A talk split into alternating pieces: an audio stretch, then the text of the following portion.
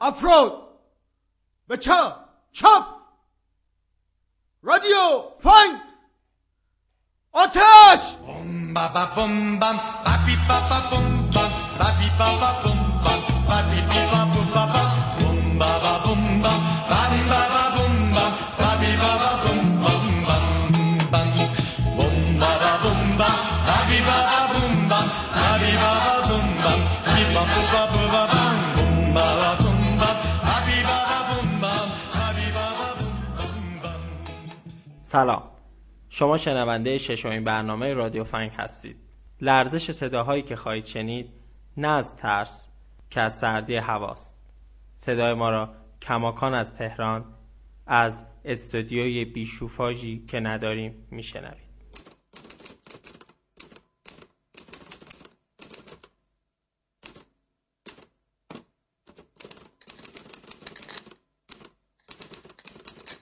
Налеты вражеских самолетов и артиллерийский обстрел были совершены также с румынской и финляндской территории.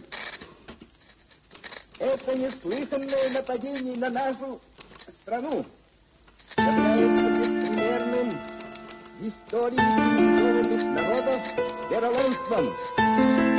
Нападение на нашу страну произведено, несмотря на то, что между СССР и Германией заключен договор о ненападении,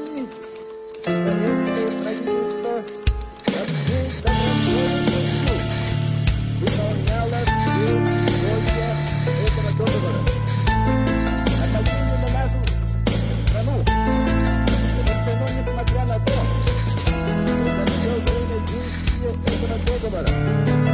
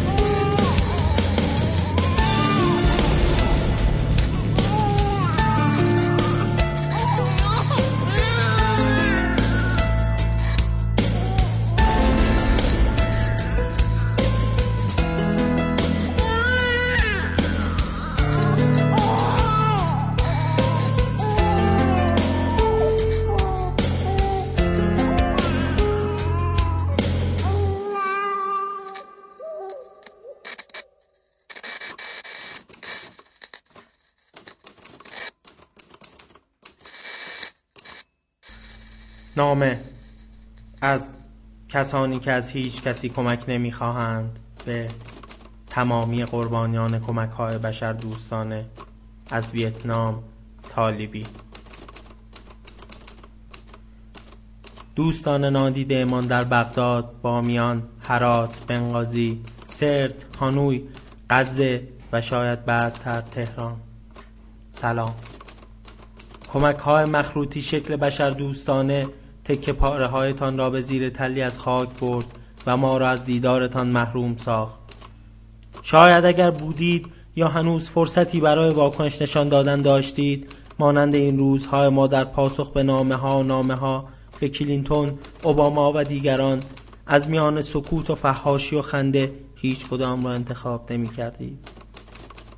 اگر مجال آن را داشتید که آنچه را که در پیش است تغییری دهید بیشک فرصت از کف نمی‌دادید به تماشای نمایش بی پایان وقاحت. برخلاف روایت نام نویسان تعارف نمی کنیم ما از صدای بمب ها از صدای شکستن دیوار صوتی از صدای خرد شدن شیشه ها بر سر خواهران و برادرانمان و از صدای فرو ریختن آوار بر سفره های کوچکمان می ترسیم تعارفی در کار نیست. شما خوب می‌دانید که جنگ چیزی بیشتر از تصاویر شبکه های تلویزیونی دارد. جنگ بوی گوشت سوخته می دهد جنگ مملو از صدای زجه ها و گریه است که اغلب زیر متن بلند مجری ها گم می شود جنگ درد دارد.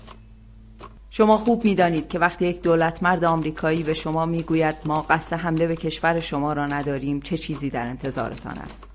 شما می‌دانید وقتی یک آمریکایی مدام در گوش شما می‌خواند که ما دوست شما هستیم یعنی چی؟ و وقتی می‌گوید ما در صف شما ایستاده ایم و برای شما صلح پیشرفت و آزادی می‌خواهیم دقیقا برای شما چه می‌خواهد؟ صورت ما به اندازه کافی از ضربات سیلی پدرها و پدرخوانده ها سرخ است و نیازی نیست که با چراغ سبز فعالان سابق و فعلی انجمنهای ناموجود دستهای آمریکایی روی پیکرهایمان پارچه های سپید بکشند شاید اگر شما هم بودید نمی‌خواستید جنازه های مردمانتان گلدان عتیقه 1200 دلاری باشد که به پاس انجام وظیفه اخلاقی باراک اوباما برنده جایزه صلح نوبل به او تقدیم می شود ما از دیوار سفارت زمانی که هنوز مجازی نشده بود بالا رفتیم و امروز پشیمان نیستیم. چرا که صدای فرو ریختن دیوارها بر سر شما را شنیده ایم و برخلاف فعالان سابق خاطره سه قطر خون ریخته بر سردر دانشکده فنی را فراموش نکرده ایم و خاطره آن روز مرداد سال 32 را. ما که در میانه بازی یا با اونا یا با ما راه خیابان را پیدا کردیم. در این میان تعارف کار کسانی است که قدرت می‌خواهند و این روزها راهش را در دعوت از دخالت خارجی یافتند. اسمش را تحریم می‌گذارند اما خود خوب می‌دانند که رسمش جنگ است. آنهایی که سالها پیش نوشتند زندگی از مبارزه مهمتر است و راه زندگیشان را در پیش گرفتن حالا از یاد می‌برند که کسانی اینجا زنده اند و مبارزه را زندگی می‌کنند. آنها همانهایی هستند که حالا رسم سرخ کردن صورت زندگی با سیلی مبارزه را آموختند نامه می نویسند و درخواست کمک می کنند کمک هایی که نه ارسال بلکه آوار می شوند با اندوه و خشم 3152 روز پس از اشغال بغداد تهران.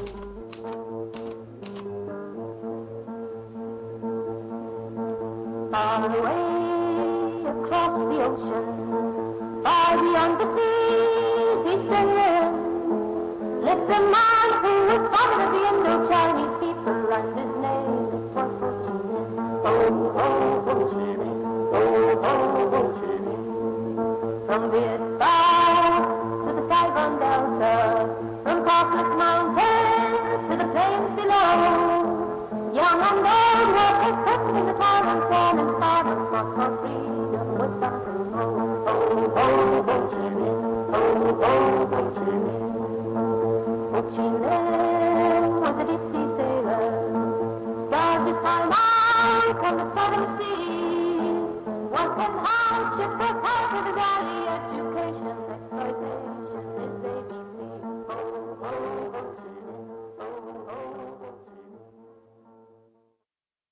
حالا بشنویم روایت را از زبان شاعر ما شاعر فلسطین محمود درویش.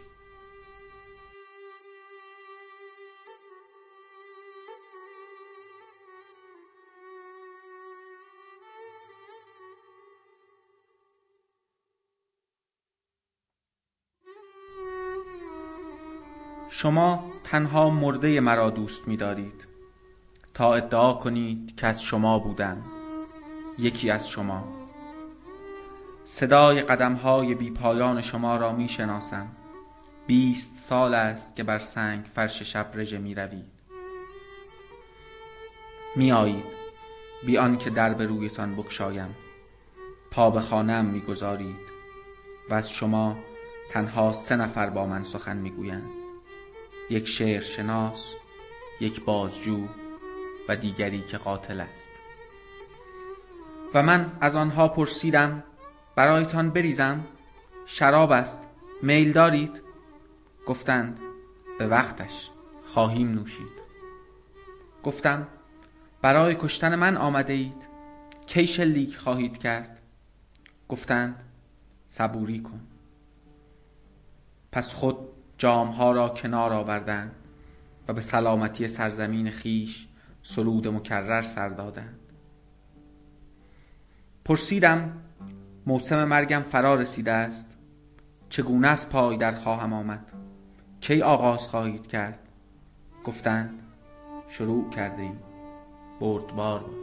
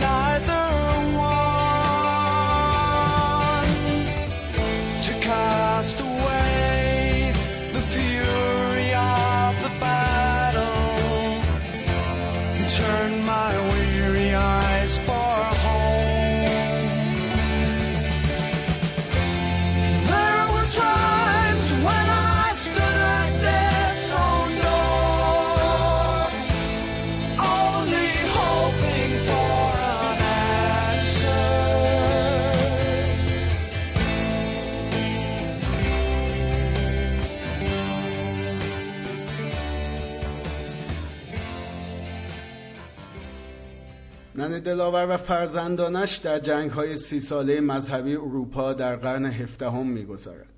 آنا فرلینگ یا همون ننه دلاور خودمان با یک گاری دستفروشی و فرزندانش در این جنگ همراه سپاه سوئد است. البته نه اینکه جزء سپاه باشد او در حاشیه در پی سودجویی خودش است. گاریش تمامی سرمایه و وسیله گذران زندگی خانوادهاش است.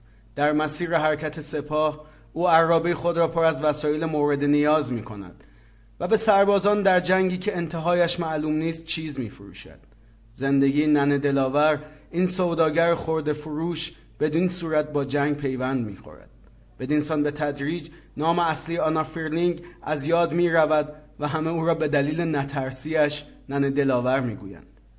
ننه دلاور کاسب برای رفع گرسنگی غذا و برای از بین بردن ملال و غم زندگی سپاهیگری شراب و الکل دارد. ولی همه اینها به شرطی است که سودی آیدش شود. در همه حال کاسب است و برای کاسب چیزی همپای فروش کالاهایش ارزش ندارد. اگر سربازی با شکم خالی کشته شود تأسف آور است. یک مشتری از دست رفت. اما اگر ننه دلاور چیزی به سرباز فروخت و او را سیر کرد و بعد کشته شد خب چه اهمیتی دارد؟ اما بازی همیشه اینطور نمیماند. نمی‌توان تنها سود برد و هیچ هزینه ای نکرد. جنگیدن بدون سربازان مفهومی ندارد. ننه دلاور دو پسر سالم و راستقامت و تنومند دارد که گاریش را همپای سپاهیان می‌کشند. سرجوخه می‌پرسد به چه کاری بهتر از جنگ میان؟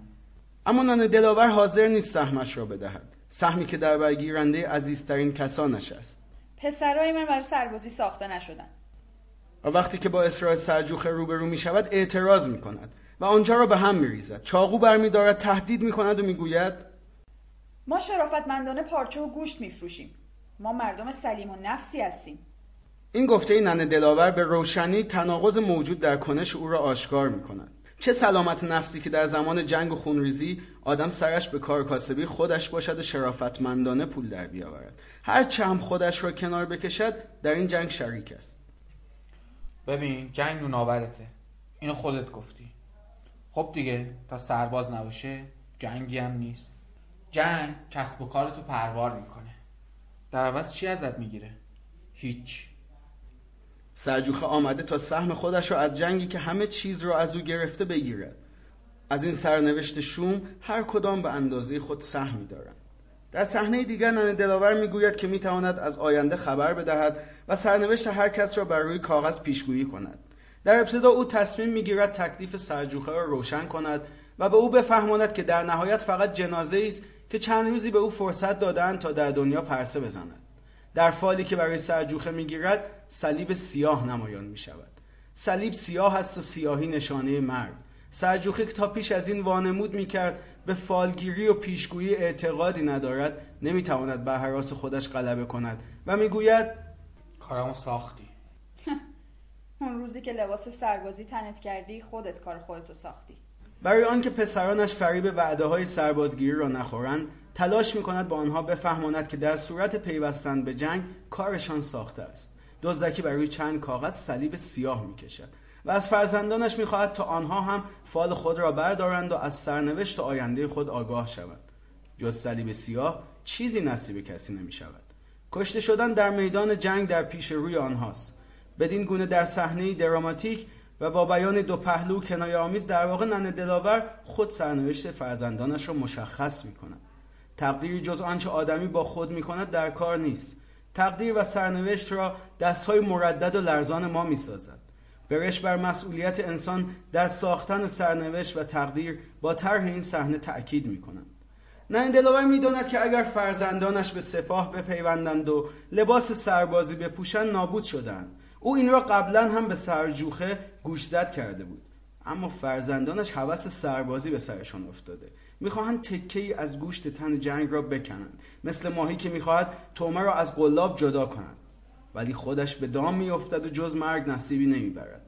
ننه دلاور اینها را دیده است و می‌داند. اما باز به سفر با سپاه ادامه می‌دهد و کاسبی خودش را پیگیری می‌کند. جنگ به او خوشی بی ارزشی می‌دهد تا به تدریج فرزندانش را از او بگیرد و در ادامه با از دست رفتن فرزندانش کاسبی و معیشتش را هم از بین ببرد.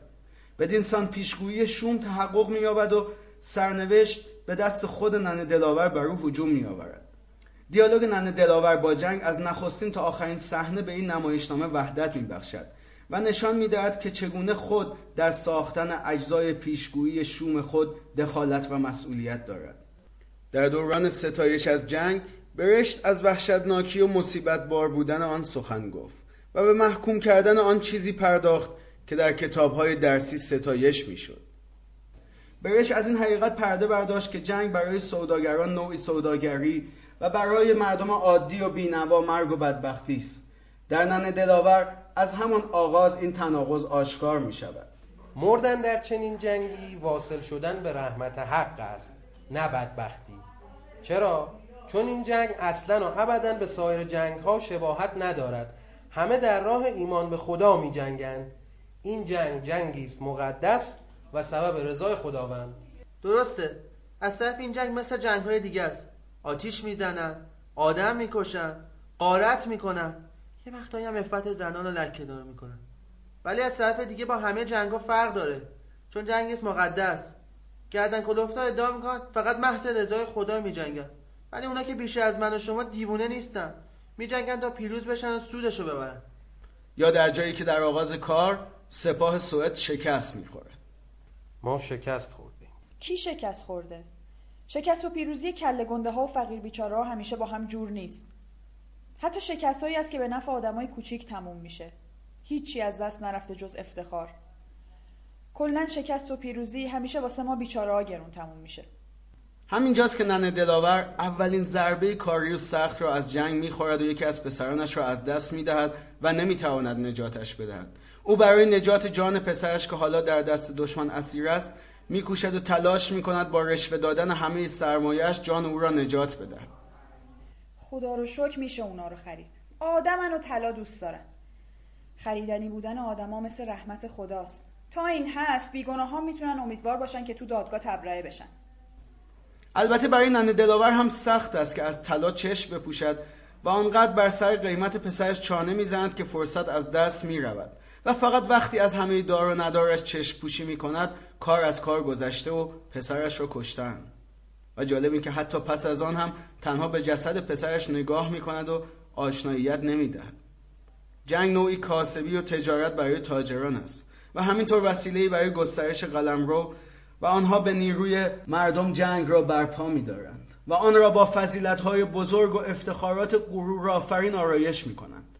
همه اینها نشانه آن است که یک ایرادی وجود دارد هر جا سخن از فضایل بزرگ می شود حتما فسادی در کار است. اگه فرمانده بلد بود نقشه درستی واسه جنگ بکشه دیگه احتیاجی به سربازان دلیر رو از جان گذشته نداشت. سرباز معمولی هم کافی بود. اگه فرمانده آدم احمقی باشه سربازاشو میندازه تو تله. اون وقت سربازا باید شجاعت به خرج بدن تا جون سالم به در ببرن.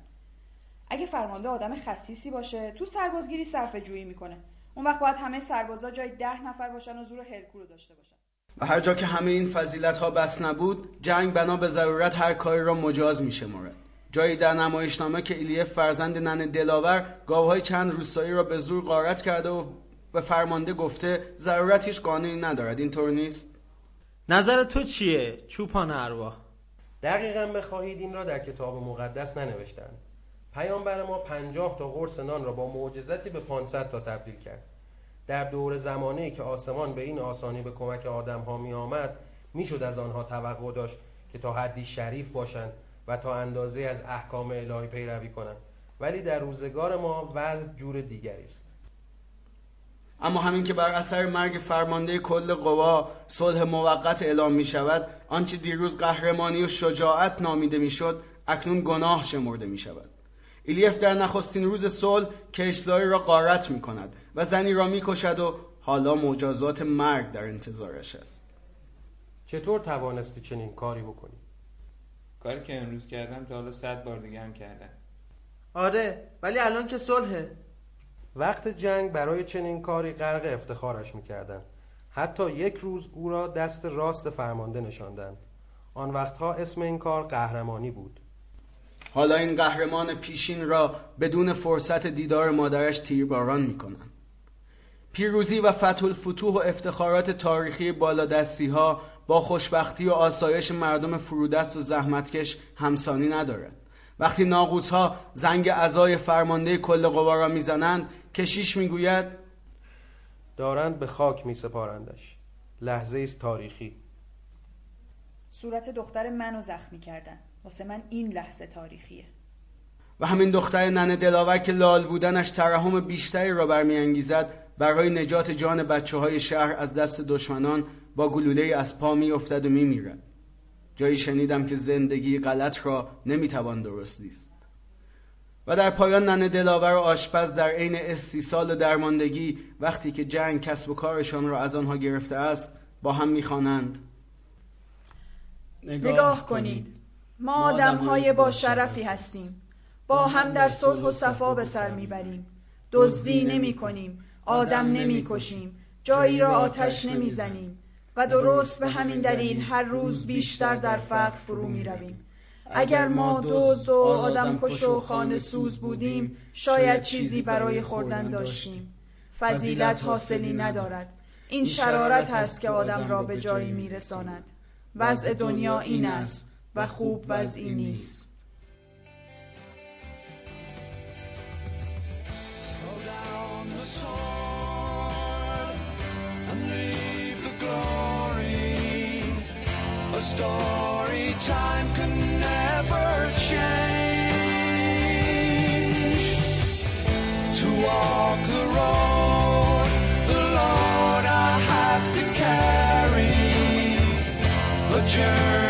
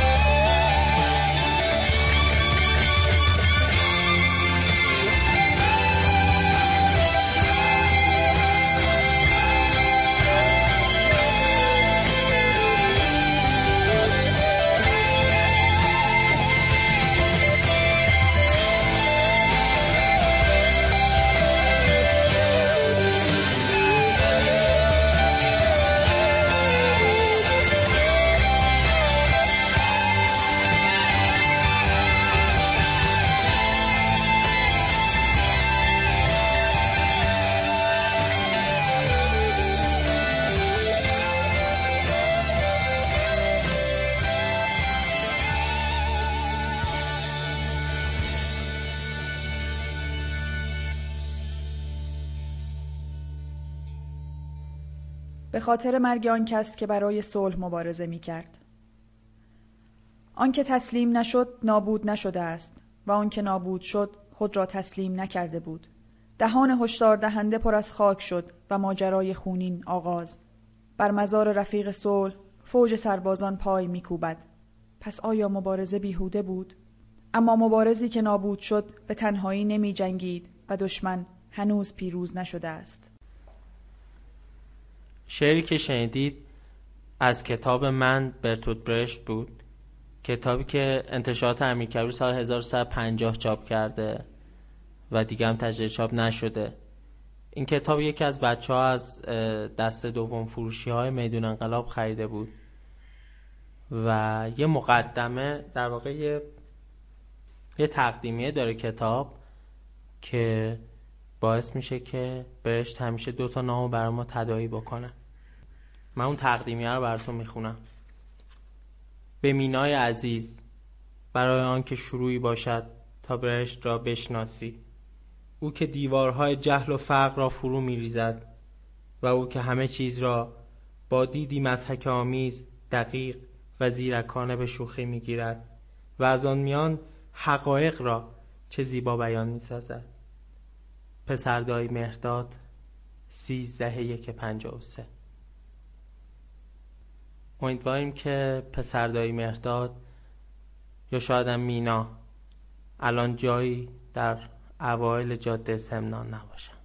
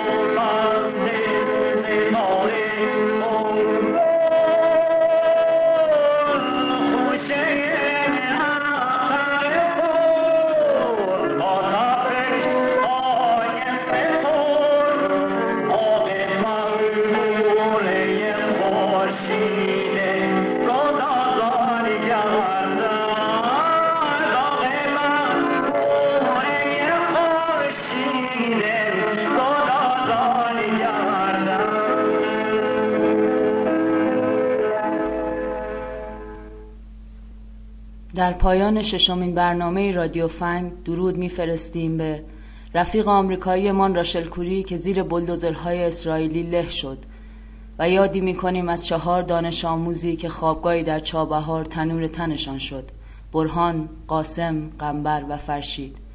هنوز هیچ مسئولی مسئولیت جانهای سوختهشان را به عهده نگرفته است.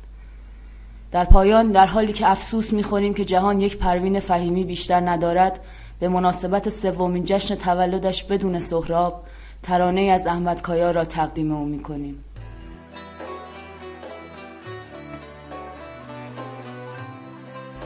دنبال من نگرد مادر.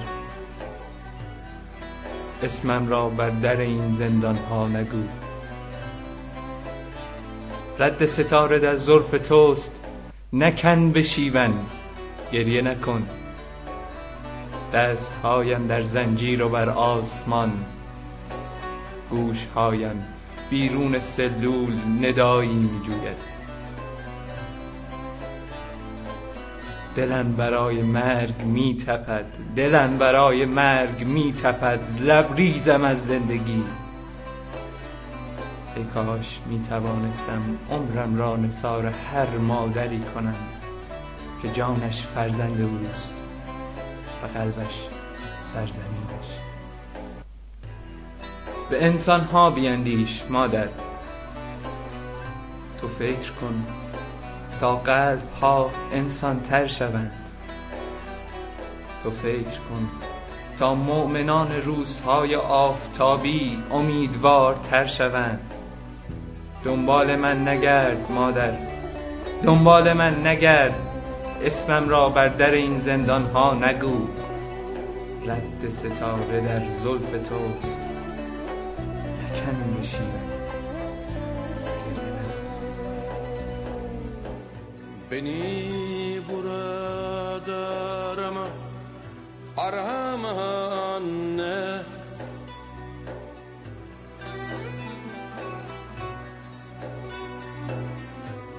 Kapıda adımı Adımı sorma.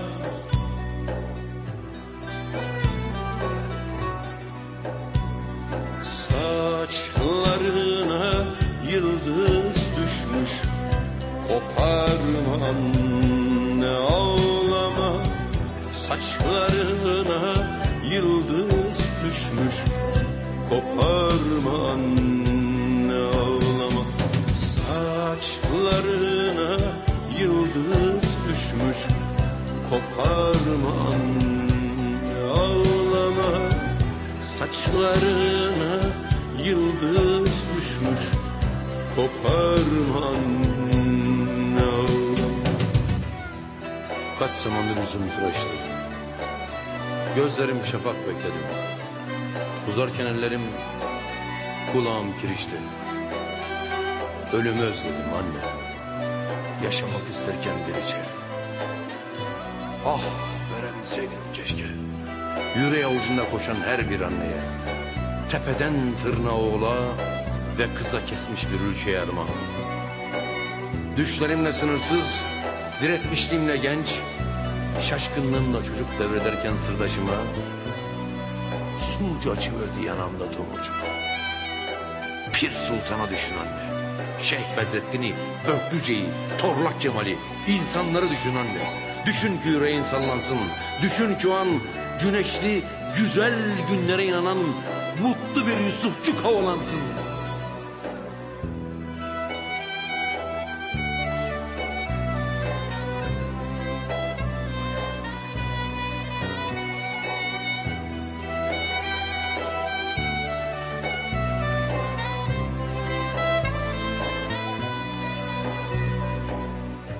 Beni burada arama. Arama anne.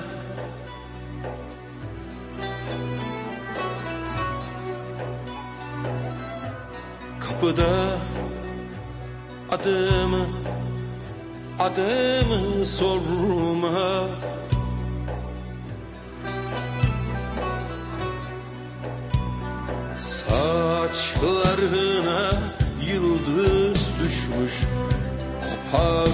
Anne ağlama? Saçlarına yıldız düşmüş. Koparma anne ağlama? Saçlarına yıldız düşmüş. Koparma anne ağlama? Saçlarına yıldız düşmüş. Koparma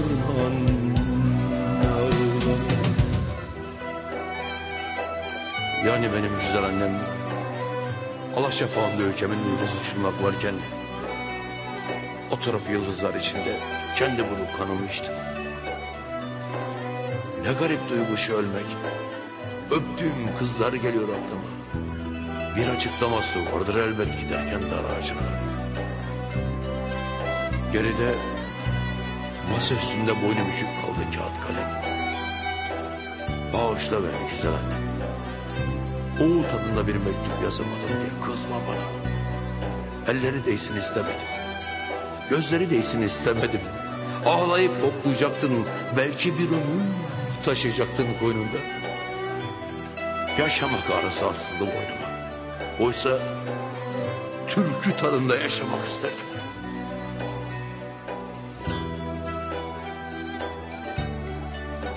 Ölmek ne garip şey anne Bayram kartlarının tutsaklığından aşırıp bayramı Sedef kakmalı bir kutu içinde Vermek isterdim çocukların eline. Sonra, sonra benim güzel annem Damdan düşer gibi Vurulmak isterdim bir kıza. Gecenin kıyısında durmuşum Kefenin cebi yok. Koynuma yıldız doldurmuşum Koşun çocuklar koşun. Sabah üstüme üstüme geliyor. Kısacası güzel annem Bir çiçeği düşünürken ürpermek yok. Gülmek, umut etmek, gözlemek. Ya da mektup beklemek gözleri yatırıp bırakmak Ölmek ne garip şey anne. Artık duvarları kanatırcasına tırnağımda Şaşkın umutlu şiirler yazamayacağım. Mutlak bir inançla gözlerimi tavana çakamayacağım. Baba olamayacağım örneğin. Toprak olmak ne garip şey anne Ölmek ne garip şey anne. Uçurumlar ki sende büyür Dağlar ki sende göçer. Ben bayrak derim çiçek derim Çam diplerini açmış kanatlarını kozalak derim. Gül yaraklı çocuğa benzer Yine de oğlunu yitirmek kim bilir? Ne garip şey anne. Her kavgada ölen benim Bayrak tutan çarpışan. Her kadın toprağı tırnaklayarak doğurur beni. Özlem benim Kavga benim Aşk benim. Bekle ben anne. Bir sabah çıka gelirim. Bir sabah anne bir sabah. Acını süpürmek için açtığında kapını. Bir sabah anne bir sabah. Acını süpürmek için açtığında kapını. Adı başka Sesi başka. Nice çiçekler